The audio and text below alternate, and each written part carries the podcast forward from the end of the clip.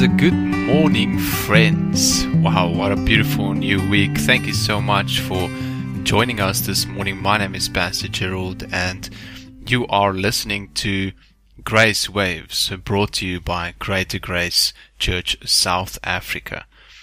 My friends, I'm very excited to start a new week with you guys to think with God on our new topic of the week. And this week, we'll be discussing the topic of victory.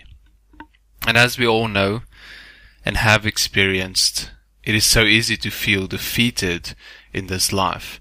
There are so many issues, so many pressing things, so many things that seem to attack us and to seem to want to have victory over us. And especially as a Christian, we can often feel like we have failed or that we have been defeated, whether it be in one area of our lives or multiple areas of our lives. Or perhaps some of us feel like our whole life is a great failure and a big defeat. Oh friends, the real reason we feel like this is because we look at the situation, and we look at our lives with a natural eye. This is our evaluation of the situation of our lives, and because it is what we see, and therefore it is also what we feel and what we believe is true. However, this evaluation is wrong, and it does not matter how bad the situation is. There is always a way to victory, and that way is through Jesus Christ. Our victory starts first and above all with Jesus Christ. Jesus is the one who gave us the victory, and we cannot have any victory in our lives without first surrendering to Him. Naturally, we always want to fight our own battles because we believe we can win them. We want to take matters into our own hands. We want to find our own solutions to our problems. And the real reason behind this is simply because we are proud. Pride is what drives us to want to preserve our own lives, to have our own victory that we can say, I did it. I made it. I fought hard. I deserved this. However, if we ever want to have true victory, we must learn to humble ourselves.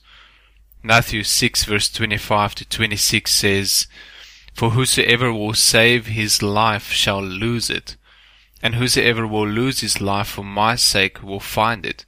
For what is a man profited if he shall gain the whole world and lose his own soul? Or what shall a man give in exchange for his soul? You see, friends, it is not just one battle that we need to win. We need to win the war, and there's only one way to win the war, and that is in, with faith in Jesus Christ.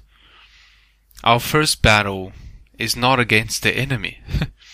Our first battle is rather against ourselves. And in that sense, we are our greatest enemy many times.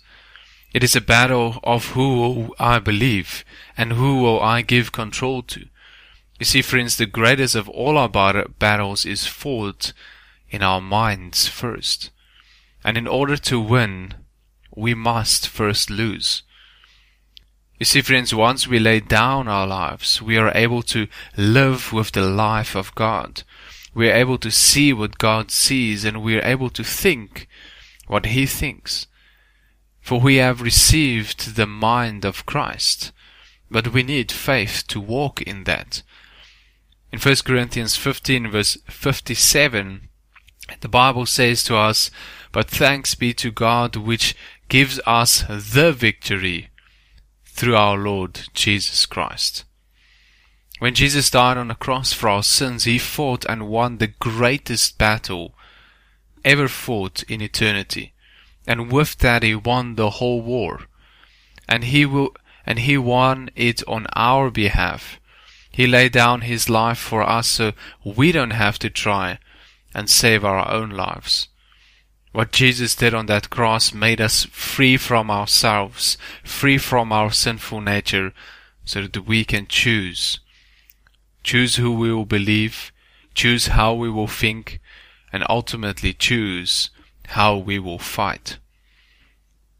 Therefore, to have victory, we must first fight with the right weapons, and we must know what God's mind is, what His truth is.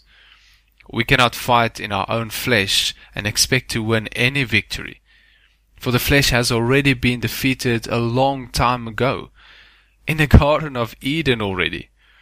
And that is why Jesus had to come and die for us on that wooden cross. Therefore, friends, first and above all things, we must first lay down our own lives and put our trust and our faith in Jesus Christ. And that is the very first and greatest victory. It is the victory over ourselves and over our old nature. For the moment we believe in Jesus, we have already won the battle. And David understood this and with his battle with Goliath was really a physical representation of what happens in our lives. We too have to face many giants in our lives. But in 1 Samuel 17 verse 47, the Bible says, And all this assembly shall know, and this is David speaking, and all this assembly shall know that the Lord saves not with sword and spear, for the battle is the Lord's, and he will give you into our hands. This is what David said unto Goliath because David understood that the battle is of the Lord. David won the battle in his mind a long time before he ever engaged in a fight with Goliath. You see, Israel was so scared of Goliath because they lost the battle in their minds. They trusted in themselves rather than trusting in God. And they gave in to his threats and believed the things that he said. Because when they looked to themselves, they saw that they were not able to fight the battle. The victory was not possible. And that was true. However, David did not look to himself for victory, but rather to God. David was surrendered to the will and to the mind of God, and equipped with those weapons, he went to war. Not to fight Goliath, but to carry out the victory he already had through Jesus Christ. Friends, this week as we think together on this subject, we will explain and see how we can have victory in every area of our lives, how we can walk daily in victory, how we can live a life that is victorious. But today and above all, remember that the battle is first in your mind, that you must first lose in order to win. Let us start today to humble ourselves before God that we might operate in the mind of Christ. For the battle is the Lord's, and in Him we always have the victory, no matter what.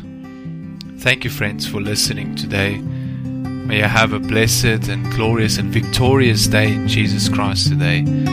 God bless you.